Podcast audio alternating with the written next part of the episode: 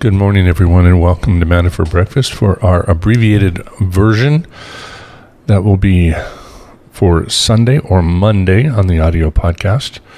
We are looking at 2 Samuel 13 and 14 today and John chapter 4.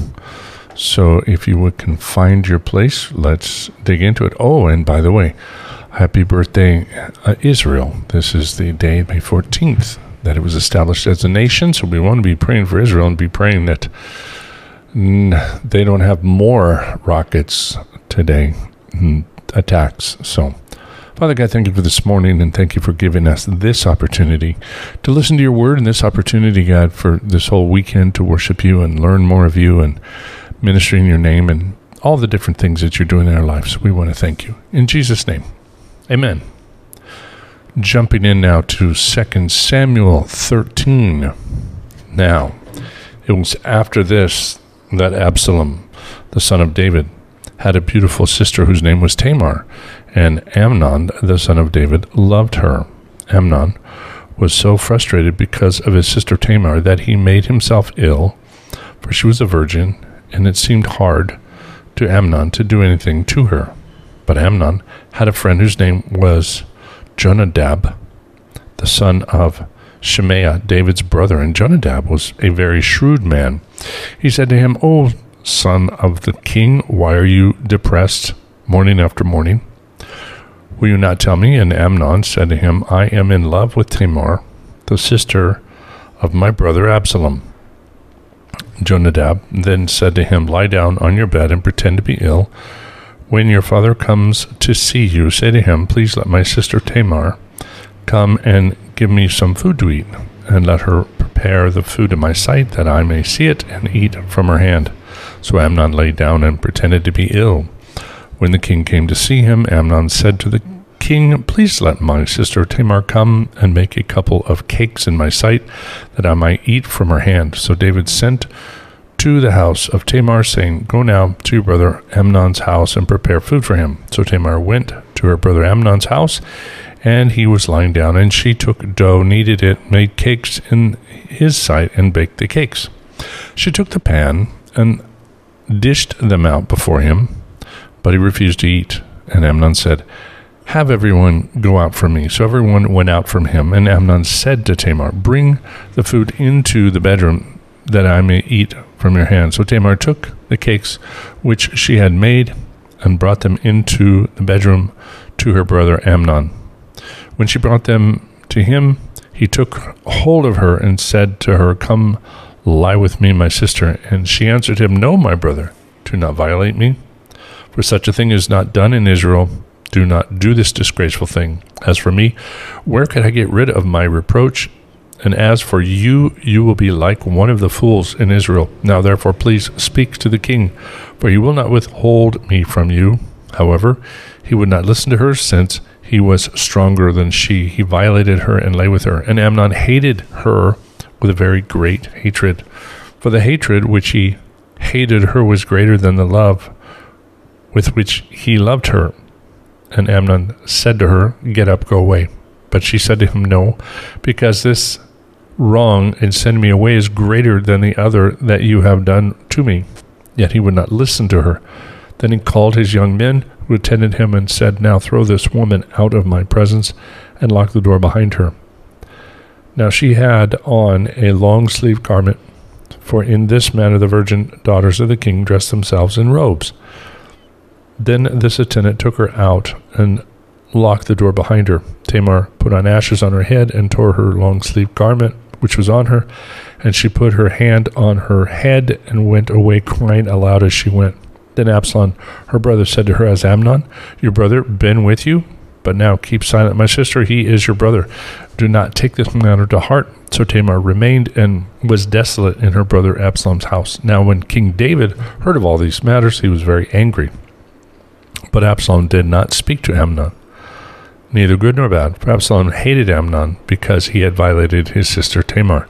Now it came about after two full years that Absalom had sheep shears in Baal Hazor, which is near Ephraim, and Absalom invited all the king's sons. Absalom came to the king and said, Behold, now your servant has sheep shears. Please let the king and his servants go with your servant. But the king said to Absalom, No, my son, we should not all go, for we will be burdensome to you. Although he urged him, he would not go, but blessed him. Then Absalom said, If not, please let my brother Amnon go with us. And the king said, Why should he go with you? But Absalom urged him. He let Amnon and all the king's sons go with him. Absalom commanded his servants, saying, See now, when Amnon's heart is merry with wine, and when I say to you, Strike Amnon, then put him to death. Do not fear. Have I not myself commanded you? Be courageous and be valiant. So the servants of Absalom did to Amnon just as Absalom had commanded. Then all the king's sons arose, and each mounted his mule and fled. Verse 30 Now it was while they were on the way that the report came to David, saying, Absalom has struck down all the king's sons, and not one of them is left. Then the king arose, tore his clothes, and lay on the ground, and all the servants were standing by with clothes torn. Jonadab, the son of Shemaiah, David's brother, responded, Do not let my lord suppose that they have put to death all the young men, the king's sons, for Amnon alone is dead, because by the intent of Absalom this has been determined since the day that he violated his sister Tamar. Now therefore do not let my lord the king take the report to heart, namely all the king's sons are dead, for only Amnon is dead. Now Absalom had fled and the young man who was the watchman raised his eyes and looked, and behold, many of the people were coming from the road behind him by the side of the mountain. Jonadab said to the king, Behold, the king's sons have come, according to your servant's words. So it happened. And so as he had finished speaking, behold, the king's sons came and lifted up their voices and wept, and also the king and all his servants wept very bitterly. Now Absalom fled and went to Talmai the son of Ammihud, the king of Geshur. And David mourned for his son every day. So Absalom had fled and gone to Geshur and was there three years.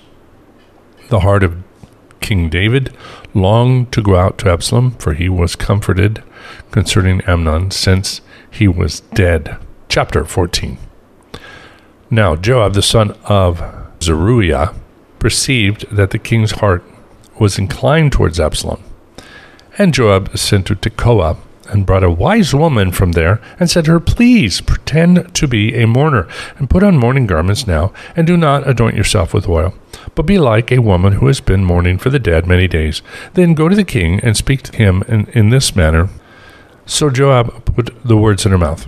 Now, when the woman of Tekoa spoke to the king, she fell on her face to the ground and prostrated herself and said, Help, O king. The king said to her, What is your trouble? And she answered, Truly, I am a widow, for my husband is dead. Your maidservant had two sons, but the two of them struggled together in the field, and there was no one to separate them, so one struck the other and killed him. Now behold, the whole family has risen against your maidservant, and they say, Hand over the one who struck his brother, that we may put him to death for the life of his brother whom he has killed and destroy the heir also. Thus they will extinguish my coal which is left, so as to leave my husband neither name nor remnant on the face of the earth. Then the king said to the woman, Go to your house, and I will give orders concerning you. The woman of Tekoa said to the king, O my lord the king, the iniquity is on me and my father's house, but the king and his throne are guiltless. So the king said, Whoever speaks to you, bring him to me and he will not touch you anymore. Then she said, Please let the king remember the Lord your God, so that the avenger of blood will not continue to destroy, otherwise, they will destroy my son. And he said, As the Lord lives, not one hair of your son shall fall to the ground. Then the woman said, Please let your maidservant speak a word to my lord the king. And he said, Speak. And the woman said, Why then have you planned such a thing against the people of God? For in speaking this word, the king is as one who is guilty, and that the king does not bring back his banished one. For we will surely die, and are like water spilled on the ground, which cannot be gathered up again. Yet God does not take away life, but plans ways so the banished one will not be cast out from him. Now, the reason I have come to speak this word to my Lord, the king, is that the people have made me afraid. So your maidservant said, Let me now speak to the king. Perhaps the king will perform the request of his maidservant.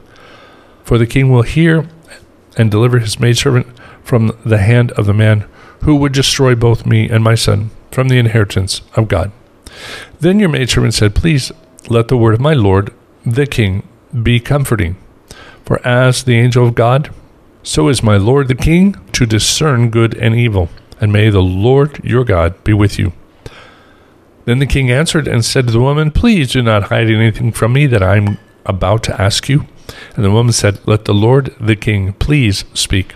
So the king said, Is the hand of Joab with you in all this? And the woman replied, As your soul lives, my lord the king, no one can turn to the right or to the left from anything that my lord the king has spoken. Indeed, it was your servant Joab who commanded me, and it was he who put all these words in the mouth of your maidservant. In order to change the appearance of things, your servant Joab has done this thing.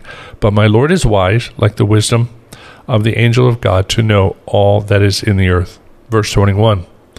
Then the king said to Joab, Behold, now I will surely do this thing. Go therefore, bring back the young man Absalom. Joab fell on his face to the ground, prostrated himself, and blessed the king. Then Joab said, Today your servant knows that I have found favor in your sight, O my lord, the king in that the king has performed the request of his servant. So Joab arose and went to Geshur and brought Absalom to Jerusalem. Moreover, the king said, Let him turn to his own house and let him not see my face. So Absalom returned to his own house and did not see the king's face. Now in all Israel was no one as handsome as Absalom, so highly praised. From the sole of his foot to the crown of his head there was no defect in him when he cut the hair of his head, and it was at the end of every year that he cut it, for it was heavy on him. So he cut it. He weighed the hair of his head at 200 shekels by the king's weight. So to Absalom there was born three sons. The one daughter whose name was Tamar. She was a woman of beautiful appearance. Now Absalom lived two full years in Jerusalem and did not see the king's face. Then Absalom sent for Joab to send him to the king. But he would not come to him. So he sent again a second time, but he would not come. Therefore he said to his servant, See, Joab's field is next to mine, and he has barley there. Go and set it on fire. So Absalom's servants set the field on fire. Then Joab arose and came to Absalom to his house and said to him, Why have your servants set my field on fire? Absalom answered Joab, Behold, I sent for you, saying, Come here that I may send you to the king to say, Why have I come from Geshur? It would be better for me still to be there. Now, therefore, let me see the king's face, and if there is iniquity in me, let him put me to death. So when Joab came to the king and told him, he called for Absalom. Thus he came to the king and prostrated himself on his face to the ground before the king, and the king kissed him. Well, it's a beautiful story that David received him back, but Absalom did have iniquity in him, in that he killed his brother, although he was using the right of the avenger, um, the avenger of blood, for what had happened to his sister, although she wasn't killed, but she was violated. And this is a tricky one to kind of judge. You know, the Bible says, Vengeance is mine. We're to leave vengeance in his hands. And he did not take the matter to his father, nor did he keep it or take it to the Lord or to the to the priests. He just held the bitterness in his heart for two years. My guess is that he was planning this all out, waiting for everything to die down, all of his brother's paranoia, so that he could find the perfect opportunity to strike him down. Well, you could say that all of this um, is the, all of Israel's future troubles really, I mean, uh, that what's going to happen in the future all end up coming about due to this one man's lust. It's pretty sad when you think about how this all played out with um, Tamar here, because Tamar is innocent and she's she's Amnon's half sister, and Amnon decides that he loves her, but in the Old Testament, you know, it would be great. I haven't done the study in the Word in, in, in a word study on that for a while, but it's obviously it wasn't real love. It was lust because the moment he had her, then he didn't want her after that. And that's how lust operates. It only wants for itself to conceive, it doesn't want anything else. It does not want to reciprocate anything real. It doesn't want to to establish relationship. It only is interested in taking for itself. And of course, she says to him, Nothing like this is done in Israel, meaning the pagan nations did this kind of things, but they were separate, set apart. This kind of interfamily um, immoral relationships were not to be done in Israel. It was judged under the law unto death. And so, of course, Absalom thinks he has justification, but Absalom's going to create a whole coup against his own father. This is all going to keep snowballing to the point where he's now going to take over the kingdom, all starting with Amnon's lust. Lust is a destroyer, not only of the person, but of people and cultures. It's taken down entire cultures and nations from the lust of the men that are in power and abuse the power and lust after these things. So it's a, certainly a great lesson for us. And David did not do anything about it. That's the other thing. It was wrong for David not to act against Amnon. Amnon should have been the one that was banished, if not killed, not Absalom. Of course, Absalom banished himself. And then so Absalom feels he's got to take action, and because of the inaction of his father, now Absalom feels emboldened to now challenge the throne of God. Very sad. All right, chapter 4 of the book of John, first 26 verses. Jesus goes to Galilee. Therefore, when the Lord knew that the Pharisees had heard that Jesus was making and baptizing more disciples than John, although Jesus himself was not baptizing, but his disciples were, he left Judea and went away again into Galilee. And he had to pass through Samaria. So he came to a city of Samaria called Sychar, near the parcel of ground that Jacob gave to his son Joseph. And Jacob's well was there. So Jesus, being wearied from his journey, and was sitting thus by the well. It was about the sixth hour. There came a woman of Samaria to draw water. Jesus said to her, Give me a drink. For his disciples had gone away into the city to buy food. Therefore the Samaritan woman said to him, How is it that you, being a Jew, ask me for a drink, since I am a Samaritan woman?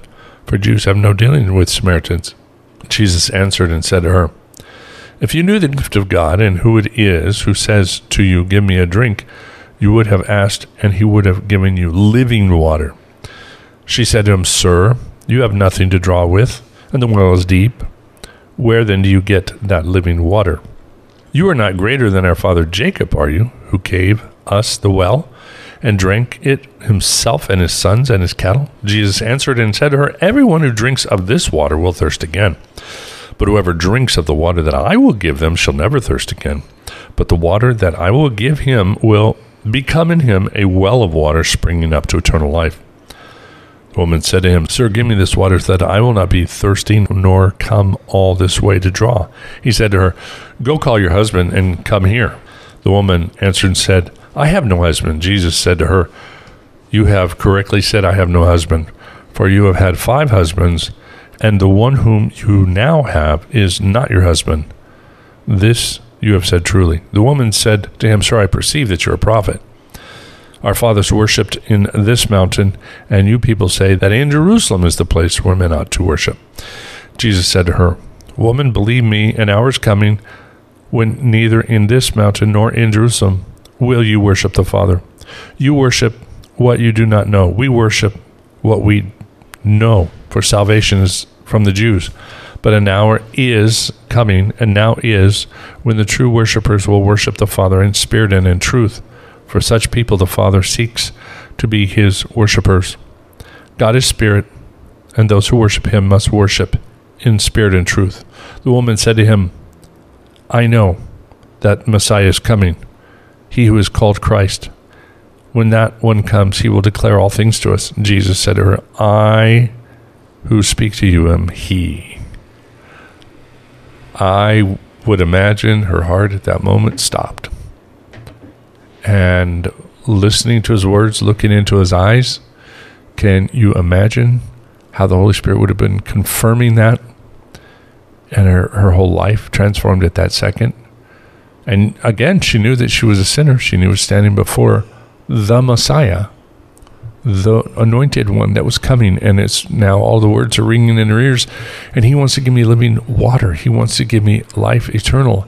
And even though I am not worthy, he is still offering this to me, and I'm not a Jew. She makes all these other conversations, you know, when he busts her for being an immoral lifestyle, and she starts saying, "Well," turns the conversation to a religious one. Well, let's let's talk religion, and he says, "No, don't want to talk religion. There's coming a time. It's not going to be about where you worship. It's about who you worship, and how you worship. You're going to worship what God's looking for those who are want to worship in spirit and truth, who want to worship Him and not be all concerned about the place and the ritual. And so she she's uh, she's getting the whole story. This Samaritan woman she clearly just says, "I am the Messiah." What a wonderful thing! What a blessed revelation to one who was half Jew and half Greek, and one who had been cast out by Israel, and one who himself could not find love gone through five husbands with one boyfriend. She had looked at for love in all the wrong places. She had been drinking from the wrong well. And Jesus shows up and says, I am the living water. And I'm the only one that can love you with a true love. And and obviously she felt completely transformed, probably very convicted, but also liberated because we're going to watch what she does right after this for the Monday edition as we look into that. So we're going to just call that good for now. I'm going to ask you guys to just be praying for us down here as we have completed the women's brunch. We're doing service and asking people to just completely surrender to the Lord, get get their walk deep with the Lord, deeper, and, and asking God to bring in more people. And we're going to be having an outreach Monday. So if you're listening to this on Monday, be praying. We'll be out there in the afternoon and uh, as an outreach with a church in California and uh, down in, out in the area where we work, and for God to touch hearts and people to be like this Samaritan woman, to come and realize who Jesus is, the fountain of living water. So thank you, Father, for this day, and thank you for blessing us. And we do give our whole hearts over to you this day. ask you to continue guide us and direct us and bless us, God, as we come into your presence. You're a good God. You're a faithful God. And we love you, God. And we thank you for your incredible mercy. The mercy you poured out on David, the mercy you poured out on the Samaritan woman. Just help us, God, to walk in faithfulness and not fall to the temptations of this world and see our lives destroyed. God, so many good lessons we learn here. So we thank you, Father, and we praise you in Jesus' name. Amen. That'll do it. So God bless you guys. We'll pick this up again tomorrow, and we'll see you there. Bye bye.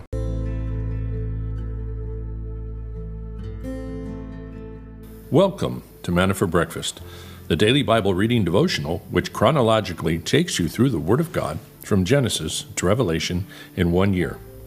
Grab a cup of coffee and your Bible and join us as we journey together through God's Word.